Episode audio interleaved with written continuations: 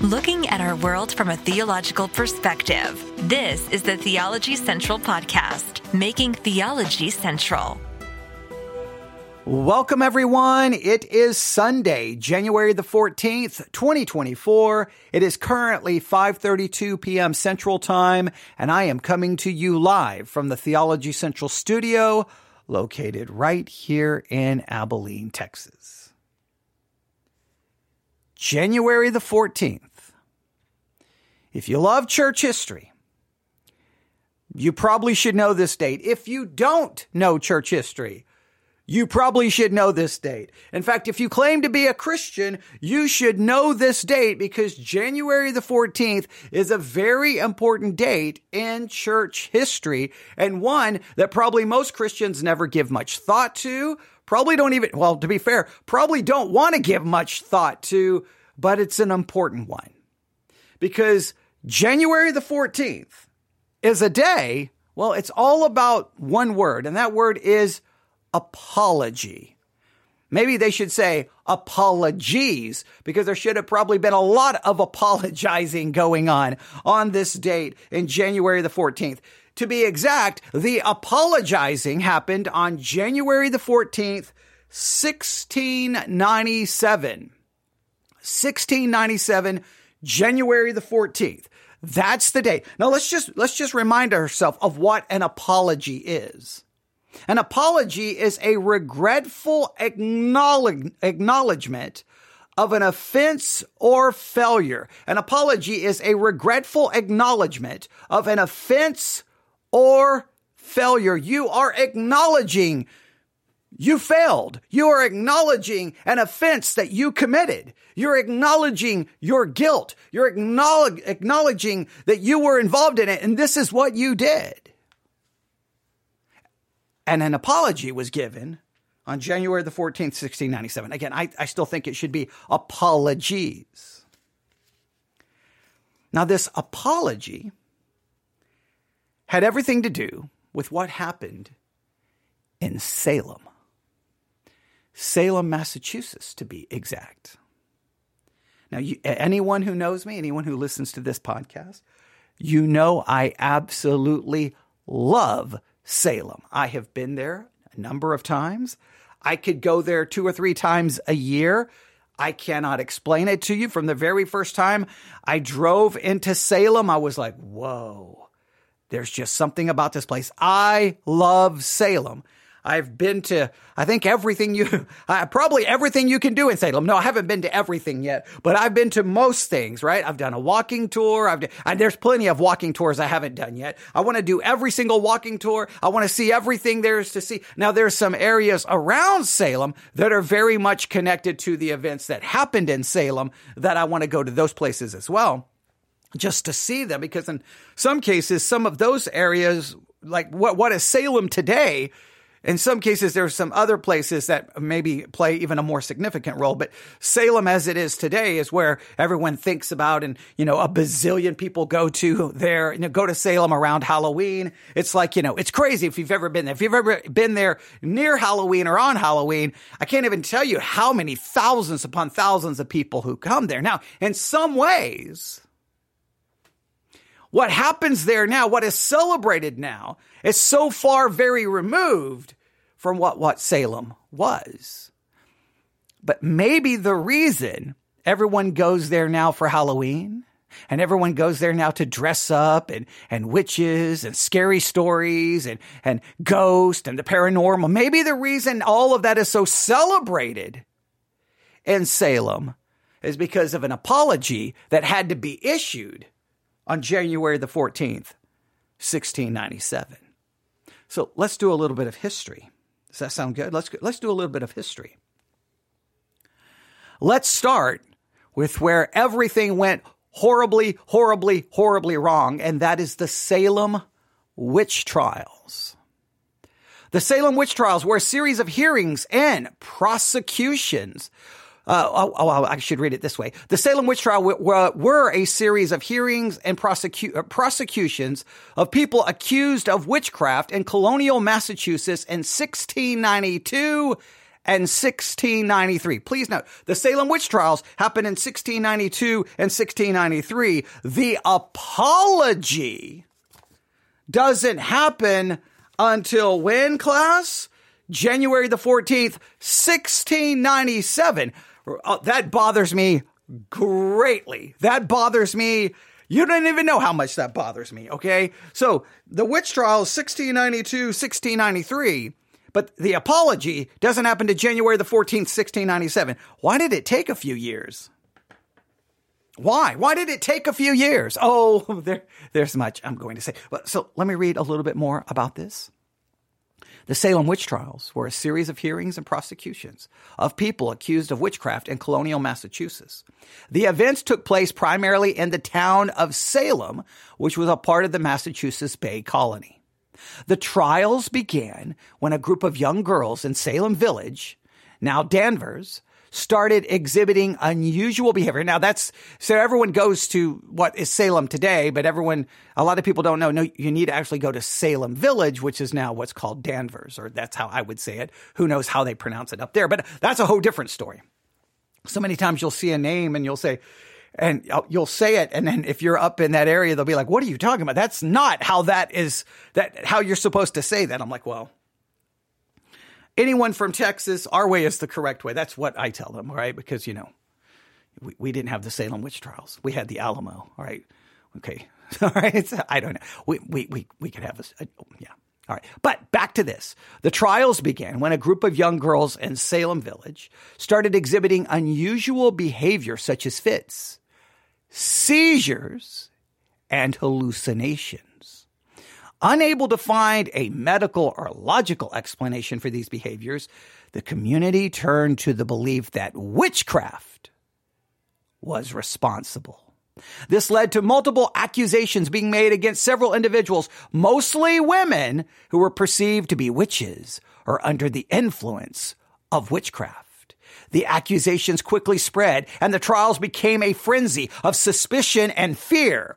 Many innocent people were accused and arrested based on flimsy evidence, including spectral evidence, testimony of supposed sightings, or interactions with witches in spirit form. The accused were subject to harsh interrogations and put on trial with a burden of proof often falling on the accused to prove their innocence. And it would be very hard to prove your innocence because so and so can just say, Ooh, I had, I saw their spirit or I saw this. And you're like, well, I don't know how you saw that because I was at home. It doesn't matter. I saw this. It was you. You're a witch. Okay. And then, well, then you die. And we could talk about all the things that took place. It was crazy. It was, it was like insanity entered into Salem and it has spread. And it was, it was, it, I'm, I'm, I'm, there's no way to get around this. It was religious insanity that spread. Now, as a result, 20 people were executed by hanging. One person was pressed to death, and several others died in jail while waiting for trial or punishment.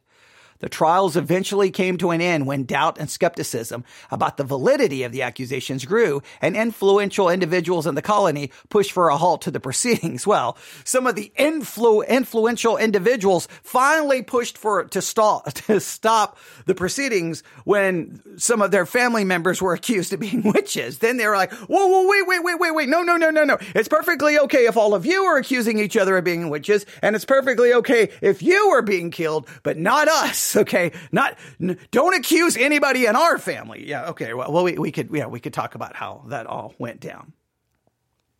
The Salem witch trials are often seen as a dark chapter in American history, demonstrating the dangers of mass hysteria, religious extremism, and the misuse of power. In later years, efforts were made to acknowledge and rectify the wrongs committed during the trials, and the memory of the victims live on and as a reminder of the importance of due process and justice, and, well, maybe a reminder of some other things. We'll talk about that in just a minute. Now, if you go to Salem, there's there's museums. There's they, they do all kinds of different things to show you what the trials were like, what happened. Uh, there's there's a place where you can go and see the kind of the the, the places that they were kept, the people who were accused, where they were kept. Absolutely crazy. Um, the, the, the, the kind of the cells that they were put in. And a lot of that was based on how much money they had. Oh, it's just the whole thing was just, it's just crazy to witness and to see. You can go to the graveyard. There's kind of like a memorial there for the people who were killed. It gives their name and the date. There's like these little stones that kind of, right before you enter into the cemetery, there's kind of uh, this little like courtyard area right before you enter into the cemetery. And there's other memorials set up in the area. But it's all there for you to go and to learn and to remember and, and to see and, and to try to understand it. Now, sometimes I get frustrated by, by it because a lot of times the people who are presenting the information, they clearly don't have maybe a biblical philological knowledge to interpret it. They just interpret it as religious people were bad. Okay. And, and look, you can't blame them. Look, I don't blame them in any way, shape, or form for what they say because those religious people were bad. They, in fact, in many cases, they went against their own theology and their own understanding of not using spectral, spectral evidence. They, they, they even, many of their writings, many of the Puritans had already condemned using that kind of evidence, but they all of a sudden then relied on that kind of evidence to put people to death. And, and it's just crazy. Oh, I saw, you know, your spirit or I saw, it, and it's like, well, then you're a witch. Well, wait a minute. I was at home eating. Doesn't matter. If I saw, if I think I saw your spirit, quote unquote, your spectral image somehow, well, then get, or your presence, well, then guess what? You're a witch. But how, how can I prove that wasn't me? Well, the eyewitness says that they saw your, your, this, this image, this thing of you. There's no way to prove your innocence. It's like you're just, you're, you're damned no matter what you do. The whole thing is just insane to read about and and and I, I've read, so, I've got so many books on everything that happened. I've got books written by Puritans at the time, uh, the things that they were saying about witchcraft. Some of some of the things you would be like, okay, this sounds pretty sound and logical, but once panic and frenzy and just widespread hysteria takes place, they were like, throw out our logic, throw out our theology, let's kill some people. And, and maybe that's a little bit hyperbolic, but it's not much. So that was 1692 and 1693. Well, today is January the 14th. And on this day, January the 14th, 1697, something important happens. On this date, January the 14th, but the year was 1690, 1697, the Puritans apologized for the Salem witch trials. Now, I don't know why it took to 1697 and and uh, that that just really it bothers me that it took to 1697 it really does. I, like you had you had to almost instantaneous realize what like what were we doing? We we were losing our ever living minds. Like this is crazy. How did we get ourselves here but let me read an article about the apology. This week marks the anniversary of when Puritans in Massachusetts held a day of fasting and repentance for their involvement in the Salem witch trials, which had ended a few years early, earlier.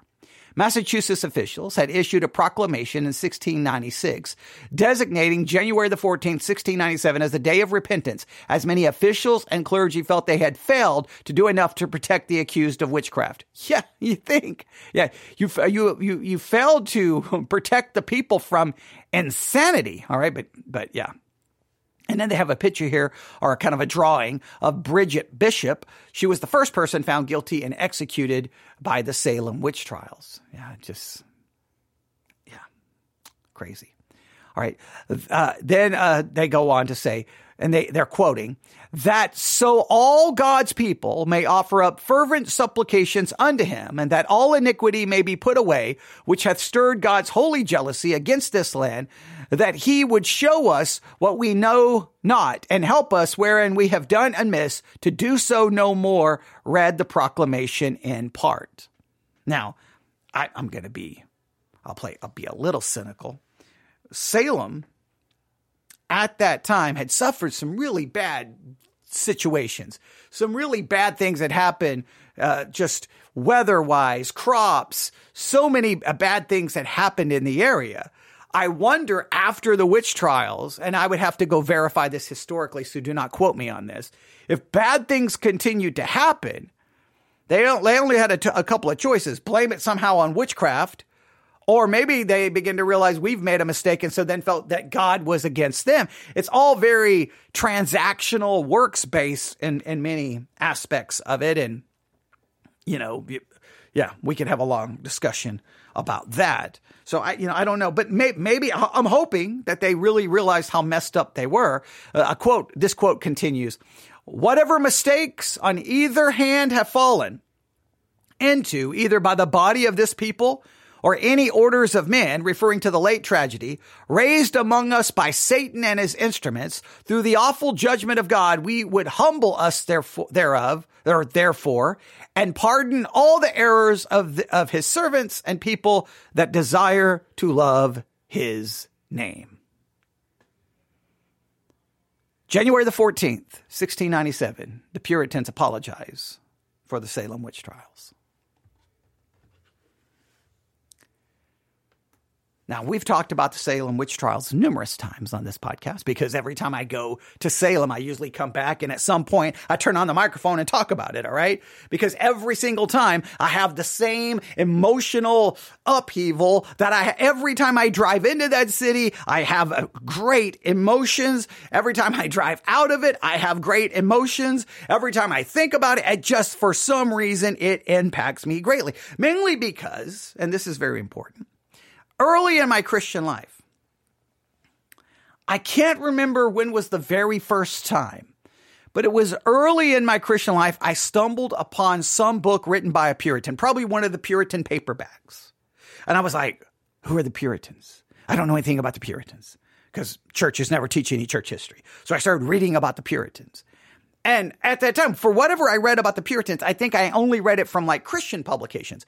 I think Christian History magazine had an entire issue on the Puritans, and they talked about how they're misrepresented and they were much more fun than people uh, uh, uh, you know act like they are, and they give them a much a positive spin on the Puritans. Others were like Puritans were spiritual giants, they were great exegetical teachers of the Word of God, and and they, their theology was right. We need to read the Puritans and study the Puritans and memorize the Puritans and the Puritans and the Puritans Puritans and the Puritans and the Puritans. Read the Puritans. So I'm like, okay, I'm going to read, I'm going to read, I'm going to read. But I, I had this mindset like the Puritans are great. The Puritans are wonderful. And we have a tendency to do that in Christianity, right? We have a tendency, even with biblical, biblical characters, even if they've committed horrible things, we just kind of, we kind of say, well, they made a mistake. And then we just kind of elevate the good, the good, the good, the good, the good, the good, the good, the good, almost forgetting like, wait a minute. These people had feet of clay. These people had sinful natures. These people fell. In fact, in some ways, I wish we would be much more realistic with the sin and failures of people in the scripture so we would stop pretending uh, that Christians somehow become magically superheroes who never commit sin. We, we have a sinful nature. We never fulfill the law of God because that demands perfection. We never come close. We always fall short. We're always in a perpetual state of sin. And to say anything other than that is absolute foolishness. I wish we would not do that. And then when forget biblical characters, when we get into history, if, the people in church history are on our team, now it's really weird how Christians do this. If the people in church history are on our team, or we perceive them to be on our team, in other words, if you hold a kind of an Augustinian view of soteriology, well, then Augustine is the greatest, you know, he's a great church leader. If you see Augustine as maybe the father of Roman Catholicism, or you are a Pelagian or a semi-Pelagian, well then Augustine is the devil. If you hold to Augustine, an Augustinian view of things, well then Pelagius and, and Pelagianism is of the devil. And it goes on and on and on and on and on. You know, Calvin, he's either great or he's of the devil. And you, Luther, he's either great or he's of the devil. And you just go on and on and on. And so uh, that yeah, that's that's just the way it works in church history, which is just ridiculous, right? That you pick the people that's on your team and they're good and everyone else is bad. That's just a horrible way to study church history. No matter no matter if the person was on your side, no matter if the person was not on your side, trust me, there was far more sin and more skeletons in their closet than we may even know. History, we may never see it. But the point is, it's usually sooner or later someone uncovers something like, oh, they said what? Oh man, they wrote what? Oh, they did what? And then we're like, oh no. Now, don't be, oh no. Go, well, they're just like us. But I, I had a very great kind of image of the Puritans. And then all of a sudden, for some weird reason, I knew about Salem and I always was bothered by it and fascinated by it, but I never really directly, I don't know why. There was a gap there in my development, growing, and understanding. I never really connected it to the Puritans. I may have referred to them as Puritans, but they were kind of like, there were those Puritans, but they were not the Puritan. Like the Puritans were pure. The, those Puritans were different Puritans. I don't know what I did. I almost somehow disconnected with. And then finally, when it, the two worlds came together, I'm like, oh, wow. The great and mighty and holy Puritans was doing what? How many people died? What were they doing? And then you find out the uh, Puritans, you know, they, in some, some ways, escape religious persecution only to turn around and say, this is the way it must be, and, and, and, and act laws to persecute people who aren't them. Like it was, it's just insane how the whole thing went down.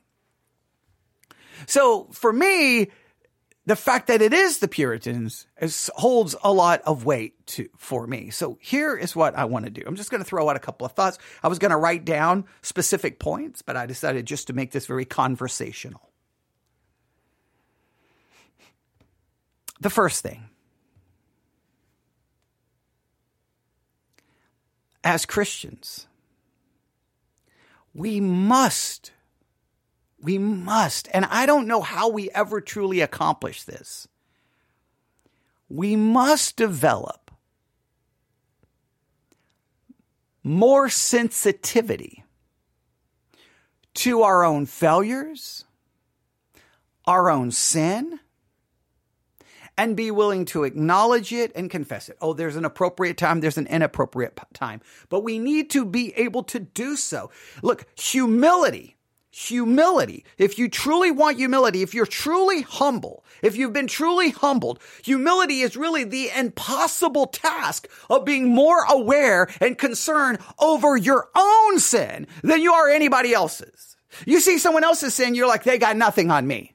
You see someone else's sin, you're like, they got nothing on me. Eh, but no, no, no. When we hear scandal and we hear dirt on everyone else, like, oh, did you hear what those? So, oh, so and so. You, you'll see it on, on Christian websites if a pastor is caught in something. Oh, how dare them? I can't believe they would do this. What kind, what kind of example is that? They're pathetic. They should have never been in the ministry. And he's like, whoa, whoa, whoa, whoa, whoa, whoa, whoa.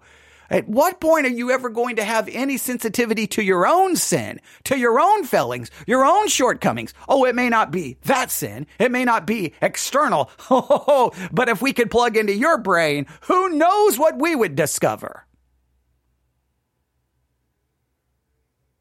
We have to be very quick to see it shouldn't take us years to go, hey, uh, you know, we killed 20 people. I think maybe we made a mistake. No, I think you should have been like, what did we do?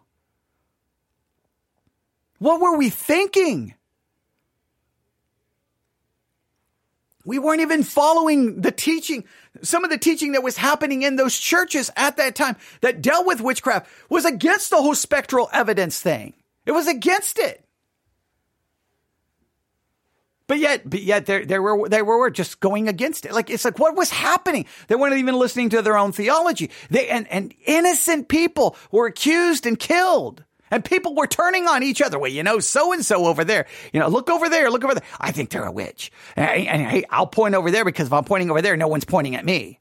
In fact, if I if I decide to be accusing everyone at, for witchcraft, then then I'm going to be the the witch finder. I'm not going to be the witch self preservation, selfishness, people in some ways taking out their own little selfish issues they had with people and maybe business dealing. It just got ugly and worldly and fleshly. It was horrible. Horrible.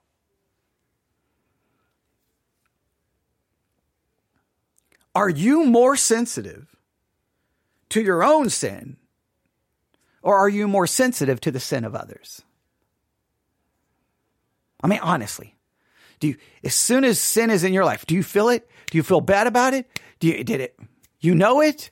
Or do you get frustrated and angry and upset and judgmental and condemning at everyone else's sin? Oh, did you hear so and so? And some people are, man, they're just ready. It's like they're just, it's like they just kind of sit there and, and I know this is more violent illustration, but they kind of sit with a baseball bat in their hand. They just kind of, they kind of just swirl it around and just look around. Oh, Christian messed up. Bam! And they hit him in the head like, ha, ha, ha, you sinner, you piece of trash. And you're like, whoa, you seem way too gleeful to condemn and expose everyone. I guess you're above the rest of us. we need to be quick to see ourselves.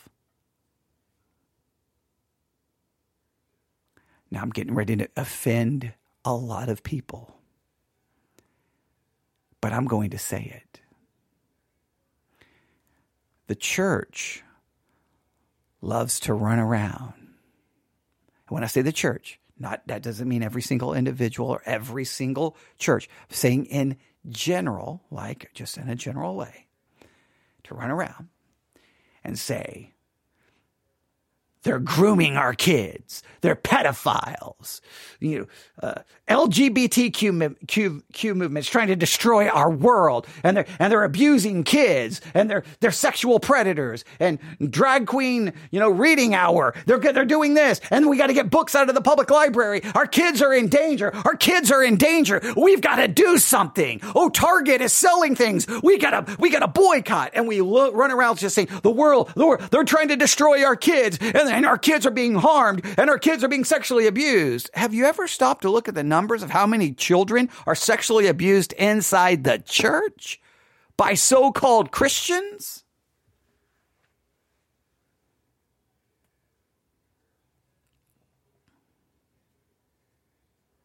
See, it always gets really quiet when I say that.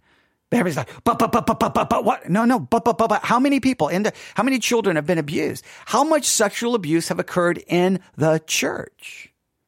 Sexual harassment, sexual assault, rape. I'm talking violent crimes. I'm not talking sexual immorality. I'm talking sexual crimes, the exploitation of a child, the sexual abuse, sexual harassment of women. Now, you know, you can go to like to the Roys report and almost every day there's another case of this happened and this happened and, this, and they're all horrific things. What about us? We were so good at pointing at the world. What about us?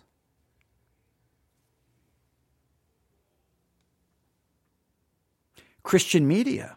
I'm going to get myself in trouble again. Christian media and many Christians ran around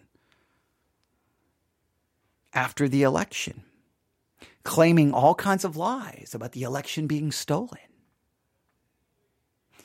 They promoted people like Sidney Powell, who finally like, nope, there was no evidence. I was wrong. I apologize. Jenna Ellis, who like, I'm sorry. I was wrong. Eh, but Christian media was actually promoting Rudy Giuliani, Fox News. They were promoting all of this stuff. Christians were on their social media accounts. And then Fox News lost their defamation lawsuit, had to pay almost $800 million uh, to, uh, to, uh, to, um, Dominion uh, software for making claims about the election that wasn't true, and they had no evidence to say no. We've proven the Dominion software was at fault. We've pro- no, they lied, lied, lied, lied, lied. Now I don't care if Fox News lies. I don't care if the world lies. But the church bought into those lies and spread those lies. I heard those lies promoted from pulpits, promoted on Christian radio, and promoted on Christian podcast. And now, did anyone come back and go, uh, well? I think maybe we messed up a little bit.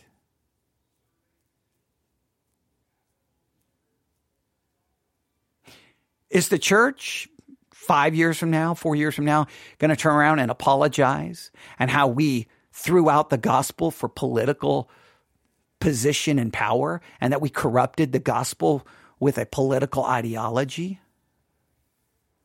That we threw the gospel into the dirt so that we could pick up a political party?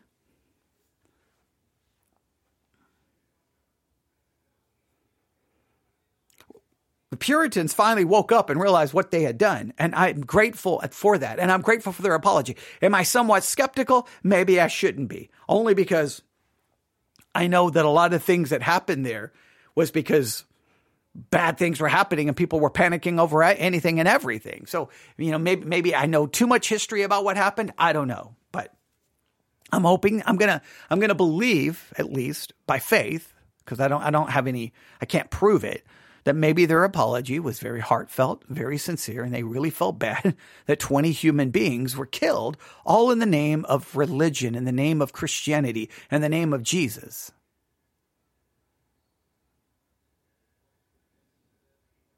And it just makes me realize how quickly how quickly we need to be willing to apologize for our failures. Look, I could apologize every day from now until I'm dead for all of my sin and all of my failures because they are legion. But hopefully I will always remain true and honest about the reality of who I am, which is a sinner. And I, I try to make, make sure I state that behind the microphone every single time. I'm just a sinner trying to figure this all out. So that's the first thing that I think about when I think of this apology on January the 14th, 1697, where the Puritans apologized for the Salem witch trials that happened in 1692 and 1693, where 20 human beings were put to death or killed or died in prison waiting to be put to death. But I think there's one more valuable lesson. Oh, there's probably many. But I, I make this statement constantly in my study of church history. Whenever church and state come together, because we're going to make it a Christian nation. We're going to impose biblical laws. We're going to, we're going to put the Bible as the law of the land. Whenever there's some kind of merging of church and state, it's inevitable. It's always been the case. It will always be the case. People start dying. This, this idea of Christian nation and Christian nationalism, where we institute biblical ideas and we start punishing people along those lines. It's, it always ends in spiritual anarchy and chaos.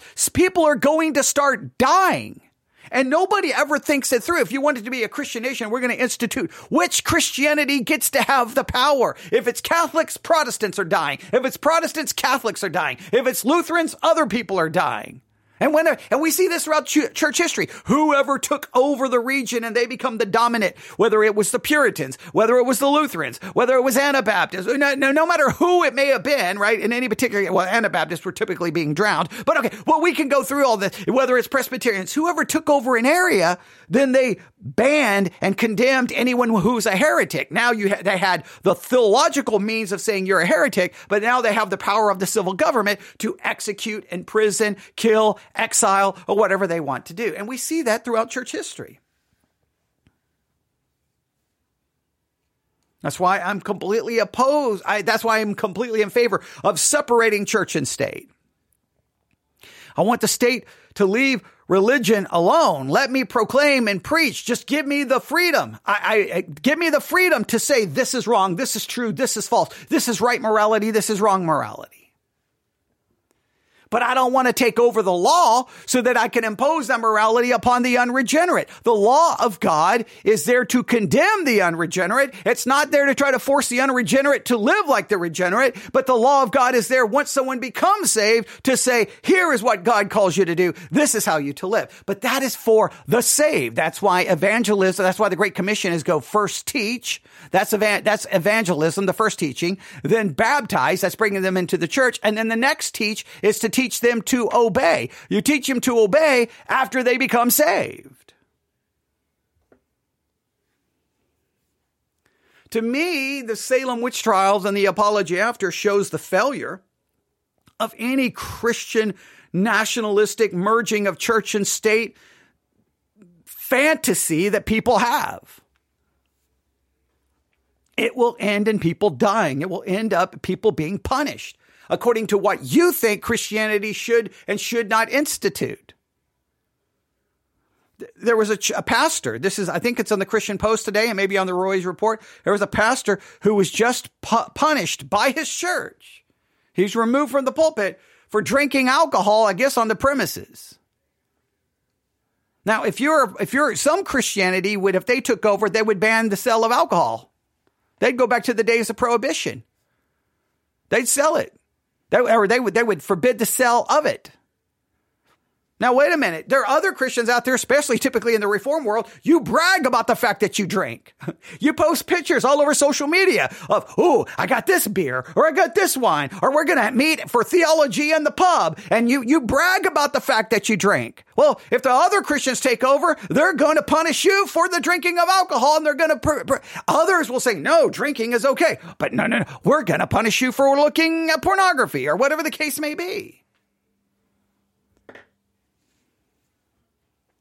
Everyone's going to impose their rules and their laws.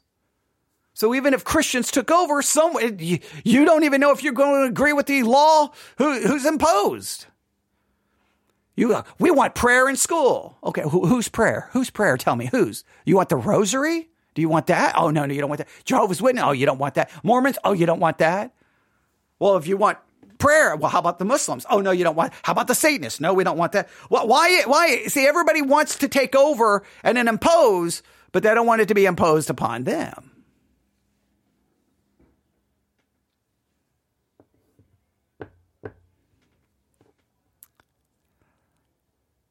January the 14th, 1697, the Puritans finally acknowledged day of prayer, repentance, fasting for what they had done in the Salem witch trials.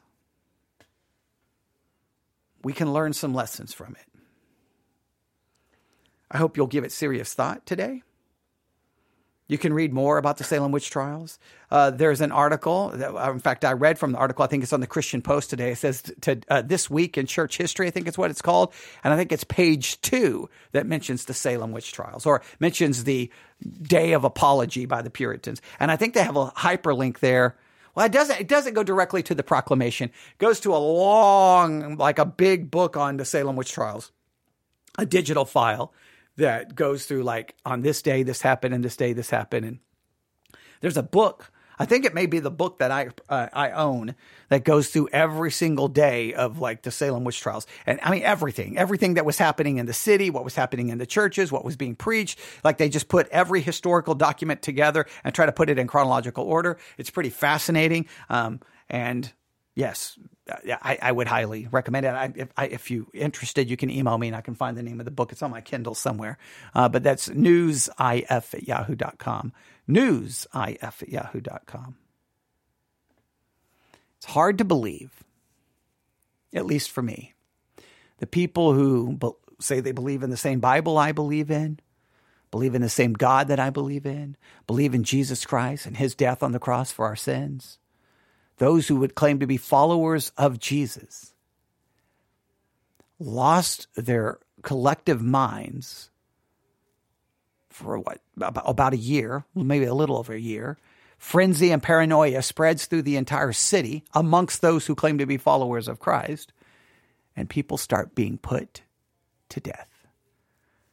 Utter false accusations where they appear to be righteous and godly we're going to get rid of these workers of iniquity, these people being used by Satan.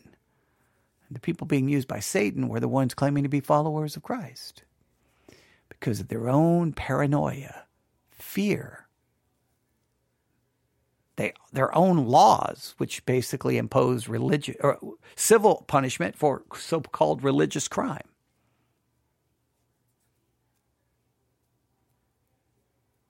Should bother you, at least give you pause. Since there's so many Christians today almost wanting to reestablish some form of that. But most importantly, be sensitive to your sin. Be sensitive to your shortcomings before we're bothered by anybody else's. I need to do a better job of that. You probably need to do a better job of that. Thank you for listening. Everyone have a great day. And don't forget, today is January the 14th. In 1697, the Puritans apologized for what happened during the Salem witch trials. God bless.